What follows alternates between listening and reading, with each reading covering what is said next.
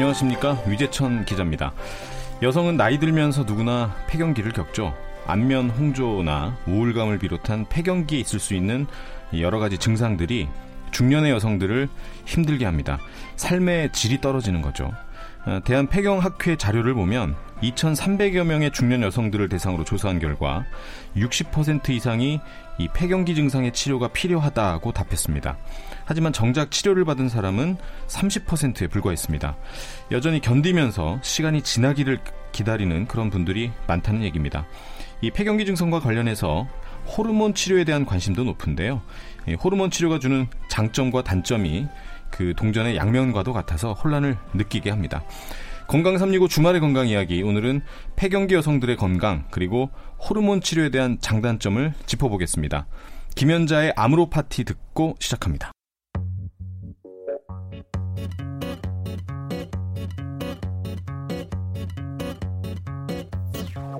산다는 게 다 그런 거지. 누구나 빈손으로 와.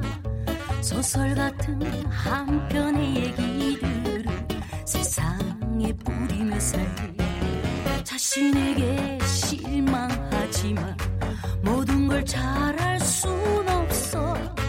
오늘보다 더 나은 내일이면 돼. 인생은 지금이야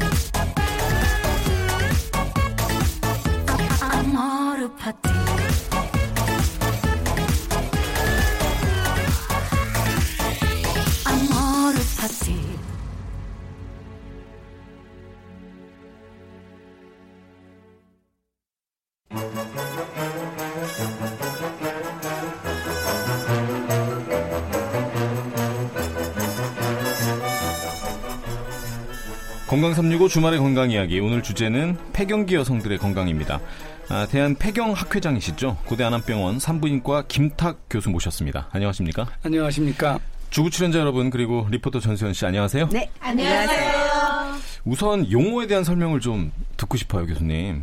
폐경기와 갱년기는 같은 의미다. 또는 다르게 접근해야 된다. 어떻습니까?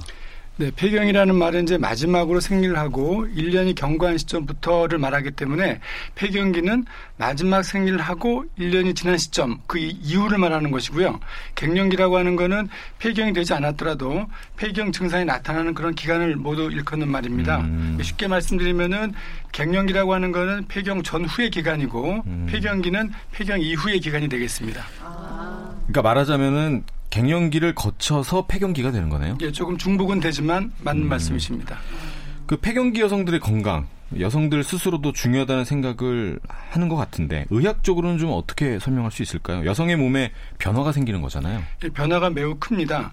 여성의 몸은 거의 대부분 여성 호르몬인 에스트로겐의 영향을 받고 있는데요. 뭐 뇌라든가 심장, 뼈, 뭐 피부, 비뇨생식기 등등 중요 모든 기관들이 다 여성 호르몬의 영향을 받고 있습니다. 근데 폐경기가 되게 되면 여성 호르몬의 분비에 변화가 일어나기 때문에 이런 신체의 중요 장기들이 변화를 유발하기 때문에 폐경 증상들이 나타나게 되는 것입니다. 네. 그 이제 우리가 나이 들면 뭐 갱년기와 폐경기를 거치는 게 이제 당연하다 뭐 이런 생각을 하긴 하지만 무조건 참고 견뎌야 하는 부분이다. 이런 생각은 잘 안 하거든요. 하기 쉽지 않죠. 병원을 찾는 분들이 주로 어떤 말씀을 하시나요? 이제 두 부류의 여성들이 계신데요. 한 부류는 폐경 증상을 왜 참아야 하느냐 해결책이 있으면 좀 치료해 달라 이렇게 하는 분들도 계시고요. 네. 또 다른 한 부류는 아무리 힘들어도 폐경은 병이 아니고 자연 현상이니까 참고 견디는 것이 미덕이다라고 치료를 거부하시는 분들도 음. 계십니다. 이분들에게는 폐경이 호르몬이 부족해지는 병이라고 말씀드려도 전혀 소용이 없게 되죠. 음. 이제 우리가 100세 시대라고 하는데 이게 이제 삶의 질과 연관되는 문제기도 해서요. 여성들에게는 이제 폐경기 시간들이 노년의 건강을 좌우하는 부분이기도 한데 사실 정도의 차이는 있겠지만 누구나 폐경기 증상을 겪 는다 이렇게 봐도 될까요? 예, 폐경기 증상은 누구나 그렇죠. 다 겪습니다. 다 겪게 돼 있는데 하지만 개인의 차이가 있기 때문에 네. 인지할 수 있건 못하는 이런 차이가 있을 수가 있습니다. 아, 인지하고 아. 못하고의, 못하고의 차이. 일 뿐이다. 어, 폐경기 증상들 사람마다 말씀하신 것처럼 정도의 차이가 있고 다르겠지만 그럼 어떤 증상들이 주로 좀 나타날 수 있나요? 그 증상은 그, 그 초기, 중기, 말기 세 단계로 나눠서 설명을 드릴 수가 있겠는데요. 초기는 폐경 직전 시기부터 이제 증상이 나타나는 거거든요. 그래서 어, 폐경 후 5년까지 나타나는 증상들인데 여기에는 이제 얼굴이 화끈거리는 안면 홍조증이 있다든가 땀이 많이 나는 뭐 야간 발한증 그리고 우울해지고 신경 과민증 또는 뭐 건망증, 음. 불면증 이런 것들이 있게 되고요. 중기 증상이라고 하는 거는 폐경 5년부터 10년 사이에 나타나는 증상, 증상들입니다. 음. 여기는 대표적인 증상들이 피부에 주름살이 막 생기고 아. 몸이 아픈 거예요. 네. 삭신이 아프고 관절통이 생기고 네. 또 질이 건조해져서 성관계할 때 아프서 못하게 되고요. 네. 소변도 자주 보게 되는 그런 빈뇨 증상도 나타나게 되는 것이고요. 음. 말기 증상이라고 하는 건 이제 폐경되고 10년 이후에 나타나는 증상, 증상들인데 뭐 골다공증, 심혈관 질환 또는 뭐 치매 이런 것들이 있겠습니다. 아 치매까지요. 네. 그 폐경기 증상이 여성의 전체 생리 기간이 길고 짧은 거하고는 상관이 아 그것과는 전혀 상관이, 아, 상관이 없습니다. 없습니까? 다시 말씀드리면 아. 생리량이 많건 적건, 뭐 기간이 짧던 길건, 뭐 초경이 빨랐거나 폐경이 늦어지거나 전혀 관계없이 나타날 수가 있습니다. 아. 근데 생리가 길면 길수록 굉장히 뭐 호르몬이 그만큼 좋다고 여성 호르몬이 많이 나와서 좋다. 그렇기 때문에 오히려 젊게 살 수 있다. 뭐 이런 얘기들도 많이 하거든요. 어, 그 근거가 없는 얘기입니다. 아. 네. 근거가 없답니다. 네. 그럼 해도 뭐 성모형이 없는 건가요? 관계 없습니다. 예. 아 적당히 하는 게 중요한가요? 그냥? 원래 폐경이라고 하는 건 되게 50세 딱 정해져 있기 때문에 네. 그 이후에 되게 안 하게 되어 있는 거지만 아무리 길게도 58세까지 정도 하는 것이고 네. 그 전에 폐경이 되게 되어 있습니다. 특히 우리 몸이 유전자적으로 이렇게 만들어져 있습니다. 음. 만약에 58세 이후에 생리를 하게 돼 있다. 그럼 비정상적이 되는 것입니다. 그래서 아. 어떤 병이 있나 또 찾아봐야 되는 것입니다. 음. 그럼 이 폐경기를 의학적으로 설명을 좀 해주신다면 네, 여성이 여성스러워지기 위해서는 여성 호르몬이 반드시 필요한데요. 네. 폐경기에는 여성 호르몬이 분비되지 않기 때문에 여성 호르몬의 결핍 상태다 이렇게 설명할 수가 있겠습니다. 음. 근데 지금 폐경기라고 말씀하시잖아요. 네. 폐경기하고 폐경하고는 다른 건가요? 좀 다른 말이죠. 폐경이라고 하는 거는 마지막 생리를 하고 1년이 경과한 시점, 아, 고정이 바로 폐경이 되는 것이고 네. 폐경기는 그 시점으로부터 이후의 기간이 폐경기가 되는 것이죠. 음. 네. 그 이제 폐경이 되기까지 여성 스스로 느끼는 변화들이 많을 텐데 뭐 생리 주기라든가 양도 그렇고 좀 어떤 관계가 있습니까? 그렇죠. 이제 정상적이던 생리가 한 달에 두 번도 하고 네. 또두 달에 세 번도 하고 하는 등 자주 하게 되고요. 양도 좀 줄게 돼 있습니다. 그리고 즉 생리에 대한 변화가 오게 돼 있고요. 폐경이 안 됐는데도 불구하고 폐경 증상이 나타나는 경우가 많이 있어요. 그러니까 지금 생리를 하는데도 뭐 건망증도 나타나고 우울증도 나타나고 안면 홍조증 같은 그런 폐경 증상이 나타나기도 합니다. 그럼 이런 증세들이 뭐 약간 사람마다 다르다고 하셨으니까 좀 그냥 없이 지나가는 분도 있나 라는 생각이 들었어요. 그러니까 이제 그 정도의 차이가 있는데 분명히 본인은 폐경 증상이 있음에도 불구하고 인지하지 못하는 경우가 있습니다. 얼굴이 화끈거리는데도 이거 뭐 이상이 없나 보다 이렇게 넘어가는 경우도 있고 잠깐 그래도 좀 예민하신 분들은 어, 좀 이상하다 하고 찾아오시는 분도 계시고 차- 개인 차이가 차이가 있습니다. 그럼 그렇게 좀 무디게 지나가시는 분들은 굳이 그렇게 병원에 안 가도 상관이 없다라고 봐도 아? 그건 아니죠. 아, 증상을 느끼고 안 느끼는 것보다도 우리 몸이 노화가 진행이 되는 거거든요. 그 노화가 진행되는 건 인지할 수가 없습니다. 그래서 우리가 살다 보면 골다공증 같은 게 오잖아요. 뼈가 막 나빠지는데 그건 알 수가 없고요. 치매가 진행이 되는 것도 알 수가 없습니다. 그래서 미리 예방을 해야 되는 거지 증상이 나타났을 때 이미 늦어버리는 거거든요. 음, 미리미리 좀 병원도 찾아보고 할 필요가 있을 것 같아요. 그 제가 듣기로는 저는 이제 남성 입장에서 네네. 폐경기 여성들은 그 뭐 몸의 변화도 굉장히 중요하지만 사실 심리적으로 좀 배려를 해야 된다 이렇게 제가 많이 듣고 있어요. 네. 광고도 많이 나오죠. 네, 어떤 식으로 좀 배려를 해야 되나요? 이게 매우 중요하신 질문입니다. 네. 예전에 이제 안 그러시던 어머니께서 뭐 짜증을 많이 내시고 신경질적이 되고 때로는 우울해질 수도 있는데요. 같이 짜증을 내거나 같이 모르쇠 일관하고 화를 내게 되면 더 악화될 수가 있습니다. 그래서 가족분들 특히 그 남편분께서 평상시보다 또 양보를 더 많이 해주고 도와주어야 이게 슬기롭게 극복할 수가 있겠습니다.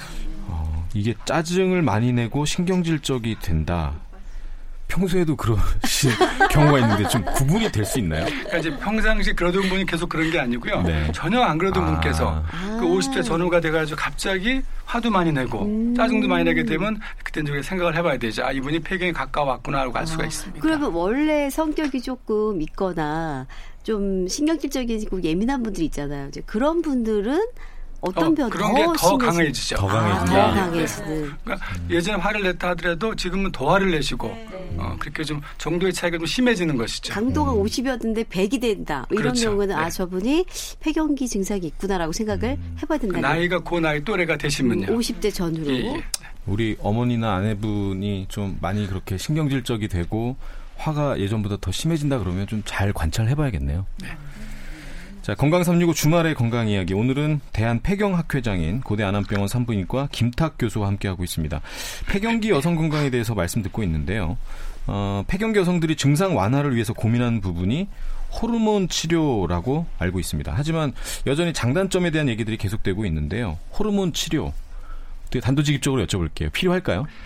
그 폐경이라고 하는 것이 이제 난소가 노화가 되어가지고 생리를 만들어주는 여성 호르몬의 분비를 더 이상 할 수 없어서 폐경이 되는 건데요.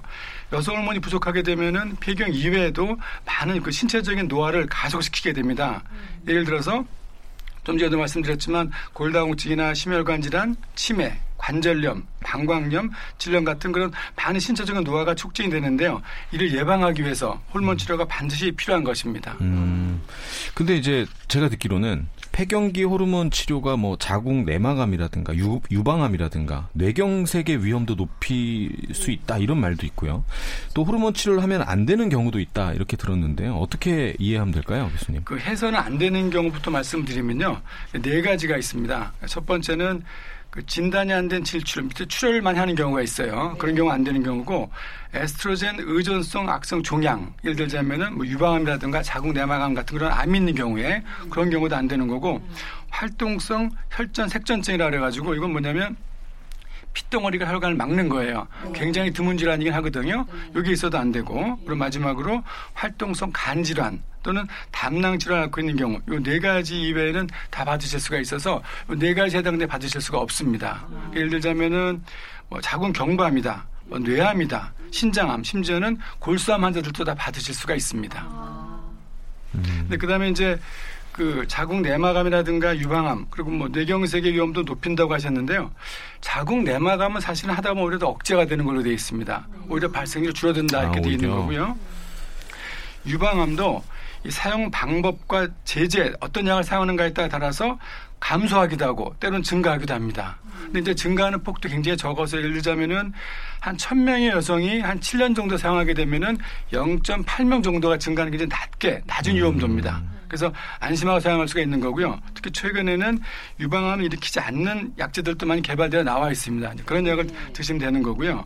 이 뇌경색의 경우도 좀 나이가 많은 경우 말고 60세 미만이라든가 또는 폐경되고 10년 이내에 사용할 경우에는 증가하지 않는 것으로 이렇게 조사가 되어 있습니다. 음, 그러니까 호르몬 치료라는 거는 여성 호르몬을 어, 주입하는 건가요?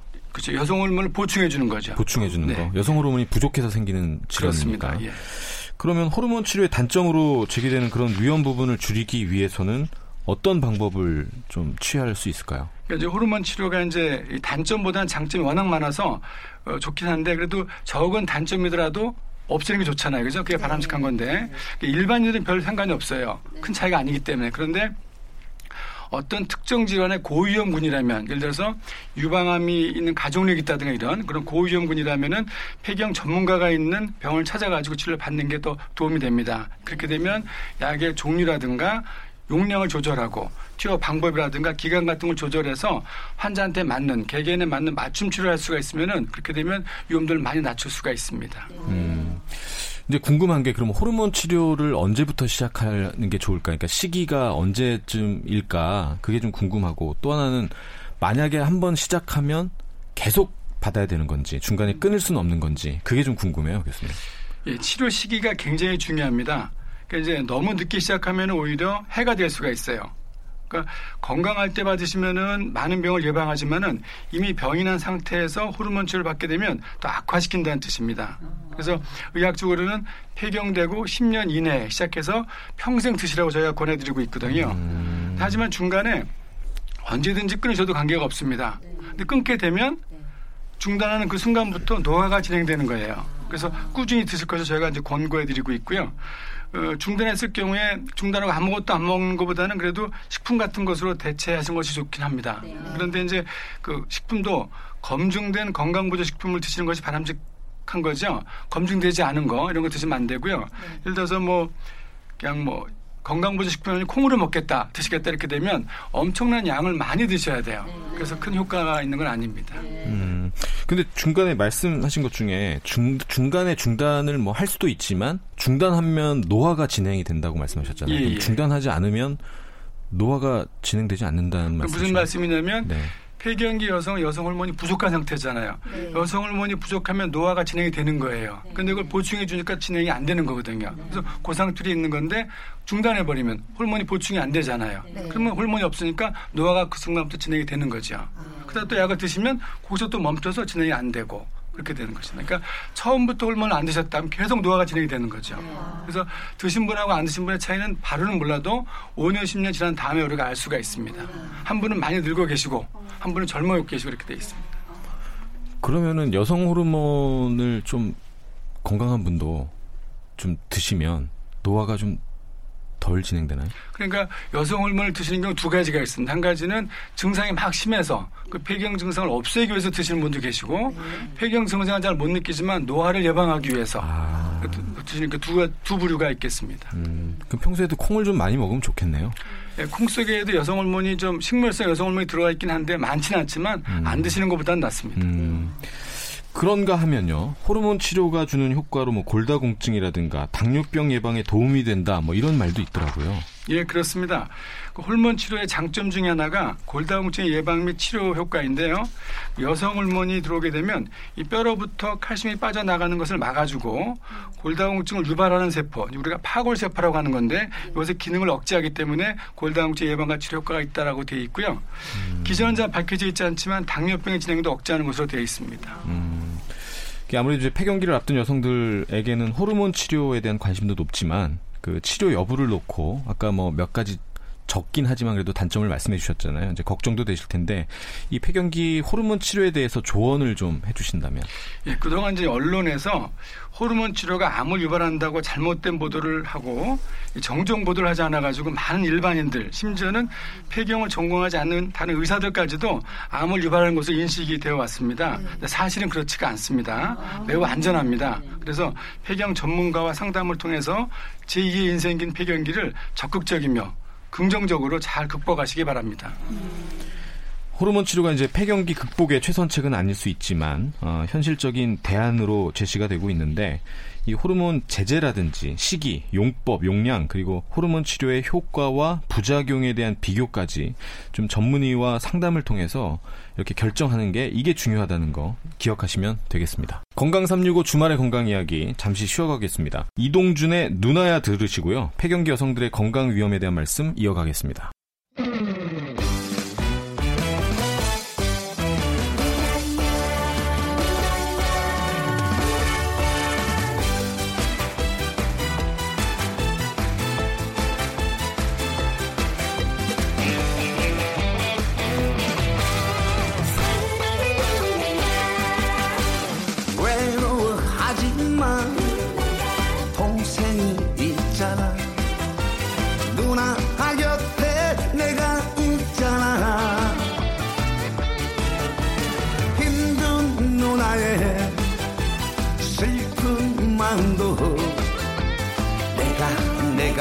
알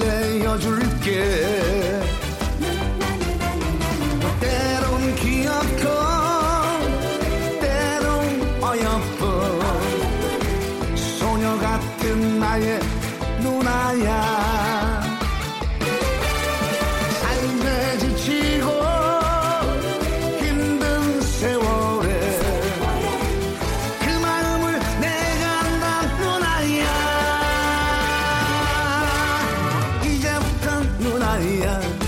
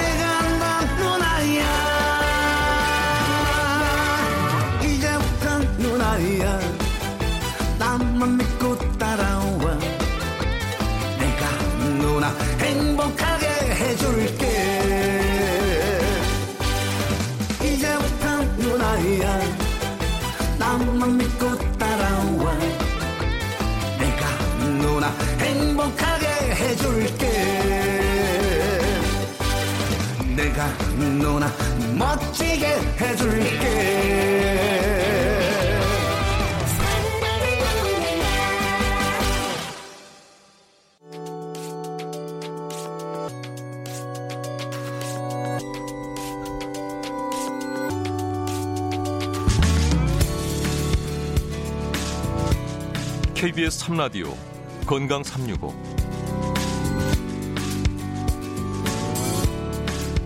건강 365 주말의 건강 이야기. 오늘은 폐경기 여성들의 건강을 주제로 말씀 나눕니다. 고려대 안암병원 산부인과 김탁 교수와 함께 하는데요. 어, 폐경기 여성들의 건강과 관련해서 저희가 취재한 내용이 있거든요. 이거 들어보시고 답변해 주시기 바랍니다. 폐경의 연령이 예전에는 50대 정도 이렇게 온다고 알고 있는데요. 근데 요즘에 제 주변에 사람들 보니까요. 굉장히 빠르게 오는 것 같아요. 40대 후반도 안 됐는데 폐경이 됐다고 하시는 분이 계세요. 이렇게 빨리 올 수도 있는지 참 궁금하고요. 혹시 유전적인 것도 영향이 있을 수 있나요? 그리고 요즘 또 왜 이렇게 빨라지고 있는 추세인지 너무 궁금합니다. 네, 저는 50대 후반인데요. 폐경이 됐거든요. 폐경이 되다 보니까 갱년기 증상을 많이 호소하게 돼요. 기분도 우울하고 안면 홍조도 생기고요. 아, 여기저기가 너무 안 아픈 데가 없고요. 근데 얘기 들어보니까 호르몬제를 먹으면 굉장히 도움이 된다고 들었어요. 저희 어머니가 이제 나이가 거의 50 대이신데 가슴이 많이 두근거리고 그리고 갑자기 막 기운도 빠지시고 그래서 가슴이 답답하다는 호소를 많이 하세요. 그래서 이런 경우에 폐경과 상관관계가 있다고 들은 것 같아요. 근데 제가 봤을 때는 좀 심장에 문제가 있는 것 같은데 그게 심장 검사를 받아야 하는지 아니면 산부인과를 가야 되는지 그거를 참 알 수가 없어서 답답해요. 네, 여러 가지 질문을 해주셨고, 그리고 폐경에 대한 얘기를 하실 때마다 우리 어머님들이, 아휴, 다 내 증상이야. 막 이러면서 한숨을 막 쉬셨던데. 사실은 근데 폐경이 요즘에는 나이가 많은 분들도 오지만 질문하는 것도 보니까 꽤 젊은 분들한테도 많이 오시는 젊은 거예요. 분들이요? 네. 그래서 음. 뭐 40대 뭐 초중반 이렇게 된 경우 조기 폐경의 경우도 좀 보면서 굉장히 당황스럽다고 하는데 그 조기 폐경하는 이유가 또 뭔지 궁금하시다고요.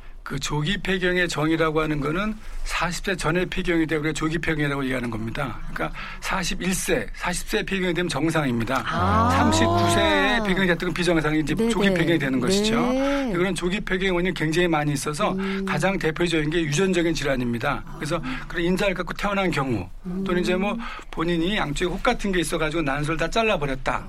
또는 뭐 난소에 혹이 있는데 이게 남 종류라서 방사선 치료 같은 걸 받게 된다. 이런 경우에 이제 그 난소의 기능이 없어지게 되면은 조기 폐경이 오게 돼 있습니다. 그런 분들도 꽤 많이 계십니다. 전체 인구의 한 1% 정도가 됩니다.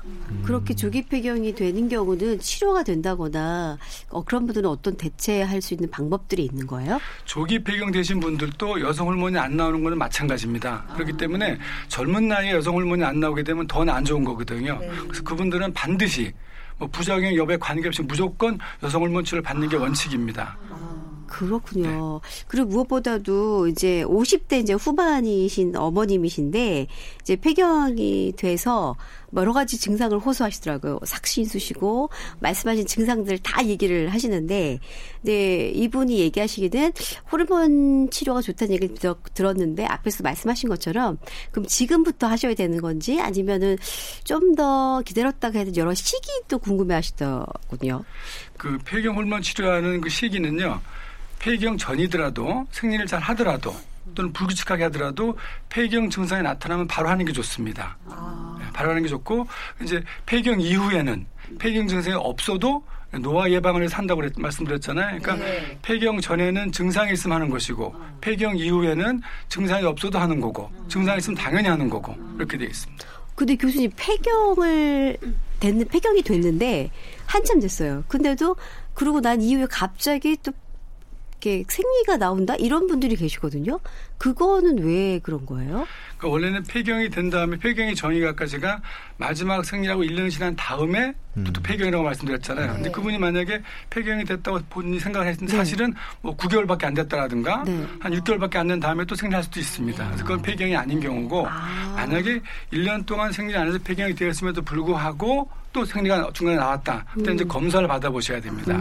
왜 출혈이 됐는지 다른 문제가 있는지 반드시 확인하셔야 됩니다. 위험한 상황이 될 수도 있나요? 그럴 경우에는? 뭐 자궁 내막에 증식증 같은 게 있을 수도 있고 뭐 심한 경우에는 자궁 내막에 암이 있다든가 또는 뭐 자궁 근종 같은 게 있어도 폐경 이후에 출혈하는 경우가 있습니다. 그렇군요. 그리고 이제 50대 중반인 이제 어머님을 보면서 여러 가지 그 상황들을 보게 되는데 특히나 이제 가슴이 많이 답답하다고 호소하시고 가슴에 뭔가 이렇게 얹혀 있는 것 같기도 하고 소화도 잘 안 되고 이런 얘기를 많이 하셨고 그래서 이 친구 따님이 보시기에는 혹시 가슴에 좀 문제가 있거나 심장에 문제가 있을 수도 있지 않을까라는 생각이 드는데 또 폐경과도 연관이 있다고 하니까 이 검사를 받으러 어디를 가야 할지 산부인과를 가야 할지 심장대과를 가야 할지 잘 모르겠다고요. 그때 두 가지가 있습니다. 그러니까 그 증상 정도가 굉장히 심하냐. 그 유중한 상태라면 먼저 이제 그 예를 들어서 가슴이 두근두근하고 너무 힘들다 그러면 심장내과를 먼저 가는 게 우선인데요. 그 두근두근한 정도가 뭐 가끔 그랬다가 안 그랬다가 굉장히 불규칙적이고 심하지가 않으면 그 특이적이지 않으면 그러면 산부인과에 먼저 오셔서 호르몬 치료를 받아보고 반응을 봐서 반응이 있으면 그걸로 끝나는 거지만 음. 반응이 없으면 그때 이제 보내야 되는 경우도 있습니다. 아. 상태에 따라 좀 달라지는 거죠. 그렇군요. 그 폐경이 되면 사실 많이 이렇게 심 심혈관 질환과 여러 가지 질병들 발생률이 많이 높아지고 있다 이렇게 얘기를 앞에서도 하셨잖아요. 네. 그러면 그런 분들 같은 경우는 어떤 위험이 가장 크고 또 그런 것들에 대해서 어떤 것들을 좀 조심하고 좀 주의해야 될 것들이 있을지. 그거 그러니까 남자와 여성이 이렇게 있을 때요. 남자들은 심혈관장이 이렇게 높았다가 좀 낮아지는 경향이 있는데 여자들은 반대로 심장이 낮았다가 높아진 경향이 있어요. 그 기점이 이제 폐경이 되는 거거든요. 폐경을 기점으로 해가지고 여성 호르몬의 몸이 안 나오니까 그때부터 심혈관장이 막 올라가게 되어 있습니다. 그래서 특별히 본인들이 뭐 주의하거나 그럴 건 없죠. 아, 네. 그러면 주기적으로 호르몬 치료하면서 이제 병원에 다니면서 여러 가지를 좀 확인해 보는 게 제일 중요하겠네요. 그렇습니다. 예. 음, 그 우울증이라든가 이런 그 정신적인 어떤 면도 어때요? 이제 폐경이 되게 되면 우울증도 심해지게 돼 있는데요. 왜냐하면 여성 호르몬 자체가 우울증 예방하는 효과가 있습니다. 근데 그게 이제 여성 호르몬이 안 나오니까 없던 우울증이 생기기도 하고 예전에 있던 우울증이 더 심해지기도 하는 거거든요. 그래서 상태에 따라서 그런 작용이 나왔을 때 여성 호르몬 자체로도 효과가 있는 경우도 있지만 아니면 정신과랑 같이 협진해서 같이 치료해야 되는 경우도 있습니다. 저 마지막으로 가장 궁금한 건 네. 사실은 보통 결혼한 부부들 보면 나이 차이가 많지 않잖아요. 보통 뭐 두세 살? 아니면 동갑도 많고 이런데 여자가 폐경이 오면 남자들도 갱년기가 있어서 같이 서로 부딪히는 게 될 때는 이거 참 어떻게 해야 되나. 음, 부부다 보니까. 그러니까요. 어. 이게 자연의 섭리잖아요. 네, 섭리인데 근데 이제 그 여성애 같은 경우에는 요새 이제 의학이 발달해서 다 해치료가 다 되는 거죠. 그러니까 남성 같은 경우에도 남성 갱년기가 오게 되면은 여러 가지 뭐 발기부전이라든가 나타날 수가 있는데 약들이 많이 개발되었잖아요. 해결할 수가 있는 거고 여성 같은 경우에도 예- 예전에는 폐경이 되게 되면 이제 여성으로서 끝났다고 생각하는 거거든요. 왜냐하면 질 분비물 같은 게 안 나오기 때문에 아파서 관계도 못 하고 근데 요새는 다 약들이 좋게 나오기 때문에 네. 다 개선할 수가 있습니다. 그래서 두 부부 다 젊게 네. 건강하게 사실 수가 있습니다. 증상은 같이 오더라도 어, 해결할 수 의학이. 좋아졌으니까 치료를 가능하다. 받으면 건강하게 사는 것이고 어, 안 받으게 안 받으시게 되면 그냥 또 예전과 똑같이 옛날과 똑같이 힘들게 사시게 될 수가 있습니다. 제가 아무래도 남자다 보니까 네. 궁금한 게 생겼어요, 교수님. 그 여성 호르몬이 부족하면 여성들은 그 폐경기 때 여성 호르몬이 부족해지니까 그걸 알고 뭐 병원을 찾아가거나 약을 복용하시거나 할 수 있잖아요. 그 남자는 남성 호르몬이 언제 급격히 줄고 언제쯤 그런 부족한 걸 알아서 뭐 보충을 해야 된다든지 그걸 어떻게 알 수 있어요? 그러니까 이제 그게 남자와 여자의 차이점이죠. 그 여성은 여성 호르몬이 급격하게 없어지는 거거든요. 그러니까 생리가 생리를 하게 되면 일단 여성 호르몬이 나오는 거예요. 똑같은 말이에요. 내가 생리를 하고 있다, 아 여성 호르몬이 분비되고 있다 같은 말인데 폐경이 딱 되는 그 순간부터 여성 호르몬이 안 나온단 말이죠. 근데 금방 알잖아요. 아 이제 폐경이 됐구나, 여성 호르몬이 안 나온다. 그래서 보충을 받아야 된다. 금방 알 수가 있는 거지만은 남자는 그렇지가 않아요. 남자는 서서히 감소하기 때문에 어느 어느 시점에서 이게 줄어든지는 알 수가 없어요. 어느 날 갑자기 어, 내가 기운이 없다. 어느 날 갑자기 뭐 좀 능력이 좀 떨어지고 이렇게 됐을 때 그때 이제 검사를 받아보는 것이지 특정 시기가 있는 건 아닙니다. 그 아까 좀 잠깐 나온 얘기인데 이 폐경기 때는 이제 심리적으로 많이 불안해하고 하니까 제가 듣기로는 그 정신 건강 협진을 좀 받는다 뭐 이런 얘기도 들었어요. 협진이 필요한가요? 그, 그것도 정도에 따라 차이가 있는데요. 대부분은 호르몬제로 치료가 가능합니다. 근데 다 가능한 건 아니거든요. 그래서 우리가 이제 한 3개월 정도 치료해 보고 들어봤는데 상태가 좋아지면은 그냥 관계가 없습니다. 그런데 치료했을 때도 불구하고 계속 정신적인 문제가 남아 있다. 그럴 때는 호르몬에만 의존하는 게, 의존하는 게 아니고 반드시 정신건강의학과가 협진을 하게 되어 있습니다. 그럼 정신건강 의학하고 같이 이렇게 협진하면서 호르몬제도 계속 복용을 하셔야 되는 건가요? 그렇죠. 예, 예. 그 폐경기를 좀 심하게 지나, 지난다 이런 분들도 계시잖아요. 그럼 그런 분들은 여성 호르몬이 좀 유난히 부족하다 이렇게 봐도 되는 건가요? 그건 아닙니다. 아 그건 아닌가요? 폐경 증상이 에스트로겐의 양에 따라서 나타나는 것이 아니고요. 개개인의 그 유전자가 정보가 다르기 때문에 개인적인 반응에 차이가 있어서 그렇게 나타나는 것입니다. 우리 왜 농담처럼요. 남자들은 나이가 들수록 여성 호르몬이 많아지고 여성들이 오히려 남성 호르몬이 더 많이 나온다고 얘기를 하는데 그게 근거가 있는 얘기예요, 교수님? 네, 근거가 있습니다. 아, 있어요? 네, 그 비율이 달라진다는 얘기인데요.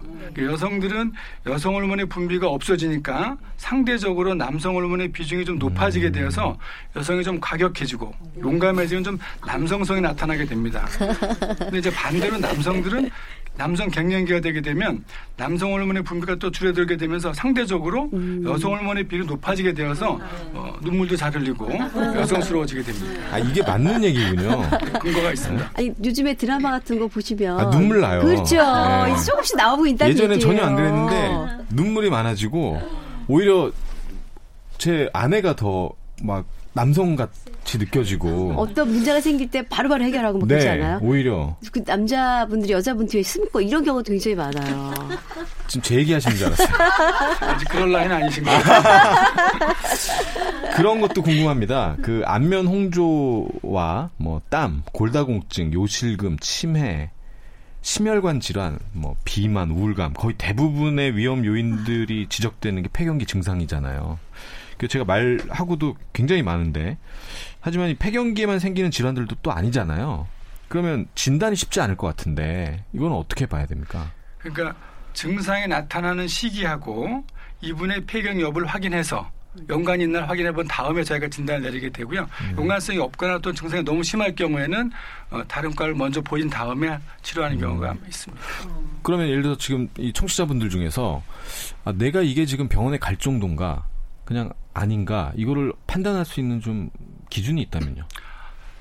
일단 그 나이가 50세 안팎이 돼서 폐경 전에 왔다 무조건 오시는 게 좋고요. 근데 50세가 아니다. 그런 경우에 좀 지켜보셔도 됩니다. 생리가 잘 나올 경우에는 그 증상들이 견딜만 하면은 뭐 견딜 수도 있습니다. 근데 일상생활을 방해할 정도가 되면은 그러면 이제 오셔서 검진을 받아보시는 게 좋겠습니다. 음, 면역력이 좀 급격히 떨어지는 것도 폐경기라고들 말을 하더라고요. 근데 100세 시대인데 여성들의 노년기 건강을 잘 챙기는 게 무엇보다 중요한데 이걸 좀 어떻게 관리하고 신경 써야 되는지 우리 청취자분들을 위해서 좀 조언을 해주신다면. 예, 그러니까 폐경이라고 하는 거는 이제 자연 현상이다. 따라서 치료받을 필요가 없다라는 생각은 이제 버리시고요. 폐경은 에스트로겐이 결핍된 질환이다라고 생각을 하셔야 됩니다. 그러니까 결핍되었으니까 이 보충해 줘야 되지 않겠습니까? 그러니까 반드시 호르몬 치료를 받으시라고 권해드리고 싶습니다. 네. 그리고 이 병원에서 관리를 잘 받으시면요. 큰 우려할 만한 그 부작용 없이 폐경 증상 치료를 잘 받으실 수가 있습니다. 그리고 호르몬이 싫으시면은 다른 약제나 이제 건강보조 식품도 이- 있는데요. 예전에 그 선풍적인 인기를 끌었던 백소 같은 거 네, 있잖아요. 그런 네. 것도 사실은 폐경기 건강관리에 도움이 많이 되는 건강보조 식품이기도 합니다. 그러면 이제 약간 호르몬에 대해서 좀 거부 반응 있는 분들도 좀 꽤 있으시잖아요. 어, 많이 계십니다. 네, 그럼 네. 그런 분들 이제 이런 약제나 아까 말씀하신 콩이나 이런 것들을 같이 병행해서 쭉 드시면 안 드시는 것보다 훨씬 효과가 있을 것 아, 같거든요. 그렇습니다. 네. 그러분들 그런 거를 자꾸 드시고 또 좋아지면 그렇게 또 호르몬에 대한 건 생각도 좀 바꿔볼 수 있지 않을까 생각이 들어요. 그렇죠. 근데 반드시 검증된 식품을 드셔야 됩니다. 음. 네. 콩 말고 또 좋은 거 있어요, 교수님? 콩과 식물이 다 포함이 되는 거거든요. 아. 그러니까 뭐 마- 그냥 말하면 콩이지만 뭐 네. 두부도 있고 음. 여러 가지 아, 이렇게 이제 그런 콩으로 만든 콩으로 여러 가지 만든 여러 가지 식품들은 식품들이 다 다. 포함되어 있습니다. 음, 네. 고기 이런 거는 도움이 안 된다. 단백질 고기에는. 별 포함이 안 되어 있습니다. 네. 좋아하시는 거 말씀하시고 있고요. 어, 그 우리가 만병에 좋은 게 운동이라고 하잖아요. 근데 운동이 실제로 폐경기에도 도움이 되나요? 많은 도움이 되죠. 아. 예, 예. 그러니까 이게 우리가 의학적으로 이제 통계 자료 뽑아본 거에 의하면은 뭐 얼굴에 화끈거리 안면홍조증이 있다. 그럴 때 운동을 하면 도움이 되겠는가라는 논문을 보면 도움이 안 된다고 돼 있어요. 거기에는 오. 안 된다고 돼 있는데 물론 개인차가 있기 때문에 운동이라고 하는 거는 그렇게 뭐 비용을 들여서 하는 게 아니기 때문에 저희는 그렇게 데이터는 데이터는 나와 있지만 하시라고 말씀드리거든요. 그러니까 그 폐경 증상이 안면 홍조만 있는 게 아니라 여러 가지가 있기 때문에 다른 증상에 도움이 될 수도 있기 때문에 하시라고 권해 드리고 있습니다. 근데 사실 교수님 그 안면 홍조 얘기 말씀하셔서 그런데 네. 그 폐경이 되신 분들이 안면조가 너무 심하니까 운동을 해서 땀을 내면 안면조가 더 심해지는 거예요. 싫어하시죠? 네, 그것 음. 때문에 오히려 화장을 하고 정말 운동을 하고 가니까 너무 불편함을 호소해서 오히려 운동을 꺼리게 된다? 이런 얘기들을 하시거든요. 그렇죠. 그런 분들이 많고 또 간혹 좋아지는 분들도 계세요. 근데 그게 통계학적 의미가 없기 때문에 뭐 하여튼 도움이 안 된다라고 돼 있어요. 안면 홍조에는 운동이 도움이 안 된다. 하지만 폐경기 건강 관리에는. 도움이 된다. 음. 이렇게 말씀드릴 수가 있겠습니다. 좀 불편하시겠지만 그래도 운동하시는 게 어, 좋겠군요. 이게 이제 워낙 증상이 다양하니까요. 그리고 요새는 또 이제 정기 검진도 다들 많이 받으시고. 그럼 우리가 정기 검진 받아서 좀 챙겨봐야 될 거랄까요? 어떤 걸 좀 봐야 될까요? 그러니까 이제 폐경기 이후에는 증가된 질환들이 있잖아요. 대표적인 게 이제 골다공증, 심혈관 질환, 네, 유방암 이런 것도 증가되는 거거든요. 거기에 대한 검진을 반드시 받아보시는 게 좋겠고 그 이외에도 뭐 난소암, 자궁 경부암 이런 걸 받아보시고 좀 애유가 생긴다면 치매에 대한 검진도 미리미리 받아보시는 게 좋습니다. 이게 이제 아무래도 우리 어머님들이 많이 겪으시는 그 질환이다 보니까 가족들의 배려가 좀 필요할 것 같아요. 우리 가족들은 어떻게 그러니까 배- 마음속으로는 배려하고 싶지만 어떻게 해야 되는지 모를 수가 있거든요. 가족들의 배려에 대해서 좀 말씀 좀 주세요. 예, 폐경이 되면요, 그 신체적인 질환 말고도 정신적으로 예민해져서 우울해지기도 하고 짜증도 많이 내고 신경질적으로 이제 변하게 되는데요. 평소와 다르게 어머니께서 화를 많이 내고 그죠? 막 우울해하시고 그런 경우에는 이거 갖다 같이 화를 내게 되면 안 된다고 아까 말씀드렸잖아요. 이해해줘야 된단 말이죠. 서로 도와주고 같이 이해를 해줘야 이게 극복하실 수가 있게 되겠습니다. 그, 그 기간이 좀 사람마다 좀 다를 것 같아요. 좀 네. 오래 가는 분도 있고 짧게 가면 배려하고 또 잘 적극적으로 대처할 수 있는데 그 기간이 길어진다 그러면 상당히 가족분들 힘지는 힘들지 않을까. 특히 남편분들 굉장히 힘들 것 같은 생각이 들거든요. 그게 이제 보통 2, 3년 정도 가는 걸로 되어 있는데요.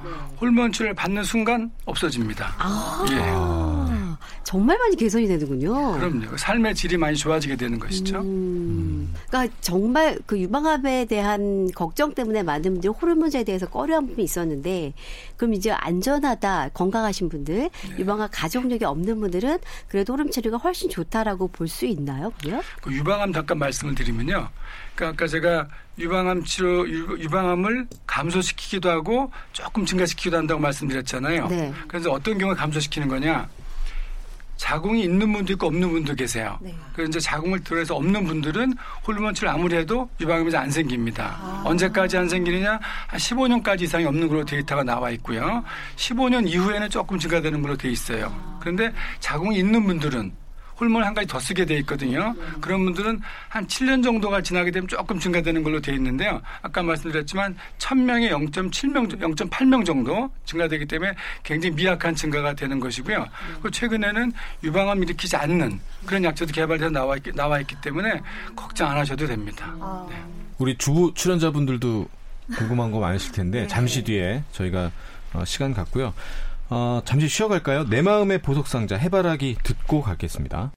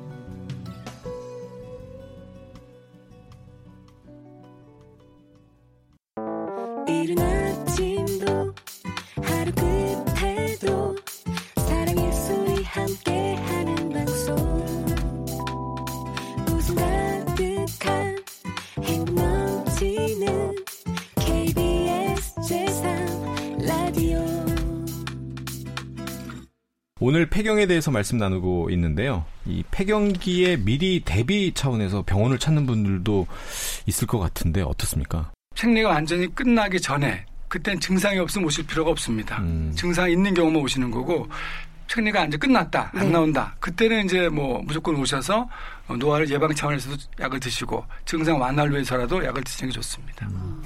우리 그 여성분들이 진료실 찾아서 가장 많이 하는 질문이 뭐예요? 환자마다 다 다르죠. 네. 요일마다 다 다르고 그래서 이제 음, 어떤 환자들은 뭐 배가 아파서 오신 분도 계시고 네. 어떤 분들은 뭐, 뭐 분비물이 나서 오신 분도 계시고 또 어떤 분은 말씀하신 대로 이렇게 폐경 증상이 있어 오신 분들도 계시고요. 그 비율은 좀 다 다릅니다. 근데 오셔서 저 같은 경우에는 네. 제가 폐경을 주로 보기 때문에 네. 주로 오시면 이제 대개 50대 이런 환자분들이 많이 오셔서 어, 얼굴이 화끈거립니다. 또 뭐 성관계 할 때 아픕니다. 네. 뭐 그런 뭐 또 신경질이 많이 난다든가 그런 얘기를 많이 하시죠. 음. 어, 그러면 그런 얘기 많이 하실 것 같아요. 굉장히 속상하고 여자가 이제 아닌가 이런 생각을 많이 좀 상담하실 것 같아요. 어, 그렇죠. 그래서 저희가 이제 이렇게 호르몬 제출을 하게 되면은 가끔 남편들한테 전화를 받습니다. 고맙다고요. 그래서 뭐 누구신가 이렇게 하면 이제 어느 환자분 이렇게 뭐 남편 되는데 네. 치료 잘해주셔서 이제 뭐 부부관계도 원만해지고 집에서 조용하고 화도 안 내고 네. 고맙다고 전화를 가끔 하고. 제가 보니까 가족분들이 좀 잘 관찰하다가 병원으로 모시고 가는 게 중요할 것 같아요. 병원으로 가야 호르몬 치료를 받게 되고 그래야 또 어, 가족들 사이에서도 뭐 화목해질 수 있고 이런 것 같네요. 가장 중요한 건 하여튼 여성 자신들이 폐경을 자연 현상이라고 느끼는 게 가장 큰 문제입니다. 누구나 오게, 오는 거기 때문에 이건, 뭐 자연 현상이다. 그러니까 뭐 치료받을 필요가 없다. 음. 그런 개념을 조금 바꾸셔야 됩니다. 네. 적극적으로 나서서 치료를 받으셔야 가정의 평화가 오는 것입니다. 자, 주부 출연자분들도 궁금한 거 많으시죠? 어떤 분부터 질문할까요? 네. 교수님 저는 한 폐경기 온 지가 5년 됐는데 5년 동안 호르몬제를 복용했어요.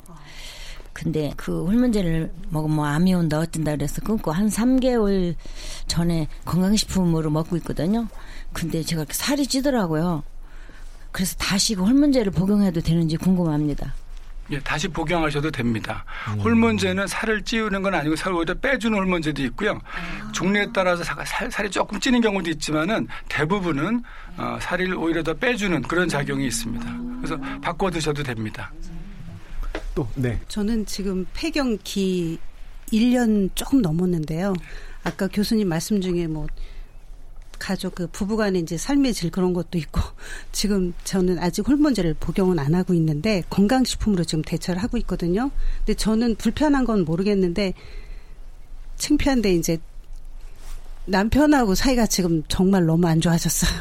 그래서 제가 그 보조제를 먹지 말고 아까 말씀 중에 호르몬제 치료를 하시라고 하셨는데 그거를 해야 되는 건지 아니면 보조제를 먹으면서 남편을 좀 설득을 시켜야 되는지 아, 그- 그건 쉽지 네. 않은 방법이죠. 네. 가장 좋은 방법은 그 질의 분비물 늘려주는 치료를 받는 게 제일 중요합니다. 네, 그거는 호르몬제가 가장 좋은 걸로 되어 있습니다. 그래서 이제 예를 들어서 예를 들자면은 그 호르몬제 말고도 뭐 윤활제 같은 걸 사용하실 수도 있는데요. 그거는 일시적인 건 경우라서 전혀 치료에 도움이 되는 경우가 아닙니다. 치료를 해서 질의 질벽을 두껍게 해주는 그런 호르몬제 치료가 필요하겠습니다. 그러니까 호르몬 치료를 받으시는 게 좋겠다는 말씀이신 것 같아요. 네, 또 다른 어머니, 네. 우리 남편은요, 지금 62세거든요. 그런데 58, 9세 때부터 여자가 겪었던 것처럼 그 갱년기 폐경 증세를 앓으면서 그 신경질을 내고 짜증을 내고 대화가 전혀 안 됐어요. 아, 부군께서요? 네. 그런데 지금 퇴직한 지 한 3개월 됐는데 많이 늙어버렸어요.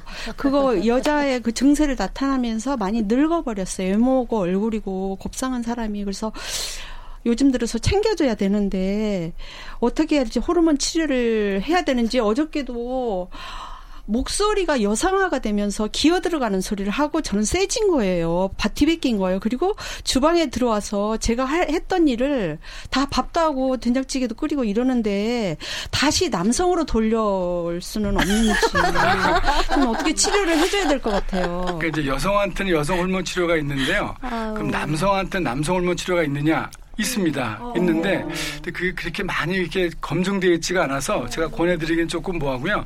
다른 방법으로 개선하는 게 좋겠네요.